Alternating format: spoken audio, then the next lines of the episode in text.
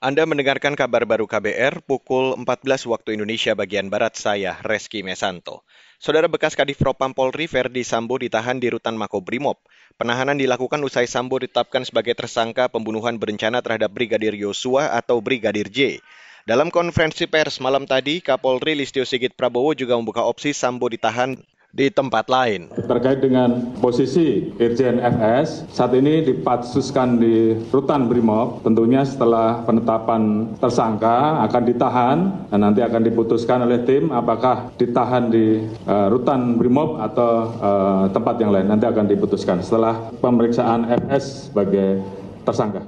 Kapolri Listio Sigit Prabowo mengatakan, Tim khusus masih mendalami keterlibatan Verdi Sambo dalam insiden tewasnya Brigadir J, terutama terkait motif hingga dugaan Sambo ikut menembak Brigadir J. Selain Sambo, polisi juga menetapkan tiga tersangka lain. Kita beralih ke berita seputar pemilu, saudara. Kabar pemilu. Erlangga Tarto mengatakan telah berkoordinasi dengan Menteri Keuangan Sri Mulyani terkait alokasi anggaran untuk pemilu 2024. Itu disampaikan Erlangga saat memimpin Partai Golkar mendaftar ke Komisi Pemilihan Umum atau KPU. Erlangga yang merupakan Menteri Koordinator Bidang Perekonomian itu menyebut, pencairan anggaran bisa saja lebih cepat jika KPU dan DPR merampungkan daftar isian pelaksanaan anggaran atau DIPA.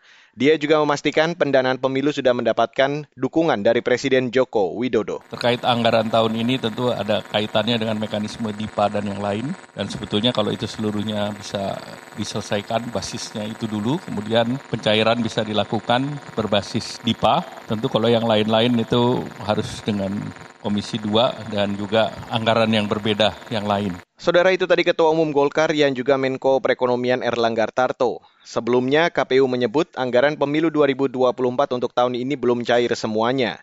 Anggota KPU Yulianto Sudrajat mengatakan alokasi anggaran pemilu yang dicairkan sebesar 3,6 triliun rupiah dari total usulan 8,06 triliun dalam DIPA KPU 2022. Saudara, seorang dokter di Austria bunuh diri usai mendapat perundungan dari kelompok anti vaksin di negara itu. Informasi selengkapnya kita bergabung bersama jurnalis Voice of America. Ada Rifan Dwi Astono. Rifan. Inilah berita dunia VOA Washington bersama saya Rifan Dwi Astono. Masyarakat Austria terkejut dan marah akan tewasnya seorang dokter yang bunuh diri setelah menjadi bulan-bulanan kelompok anti-vaksin pekan ini. Lonceng Katedral Saint Stephen di Wina dibunyikan untuk mengenang Lisa Maria Kellermeyer hari Senin. Sementara ratusan orang menggelar aksi solidaritas di luar gereja setelah dokter berusia 36 tahun itu ditemukan meninggal dunia di tempat prakteknya 29 Juli lalu. Ia telah lama menjadi target ancaman pembunuhan karena kritik yang disampaikannya terhadap unjuk rasa anti-lockdown yang meluas di negara itu tahun 2021. Hasil autopsi memastikan bahwa Kellermeyer mengakhiri hidupnya sendiri. Masyarakat Austria amat terpolarisasi terkait masalah pembatasan akibat COVID-19, khususnya soal kebijakan pemerintah yang mewajibkan vaksinasi, yang pada akhirnya dibatalkan. Kellermeyer, yang kliniknya terletak di wilayah Austria Utara, di mana tingkat vaksinasi tergolong rendah, sering kali mengeluhkan perundungan yang dialaminya. Baik, terima kasih Rifan Dwi Astono, jurnalis Voice of America.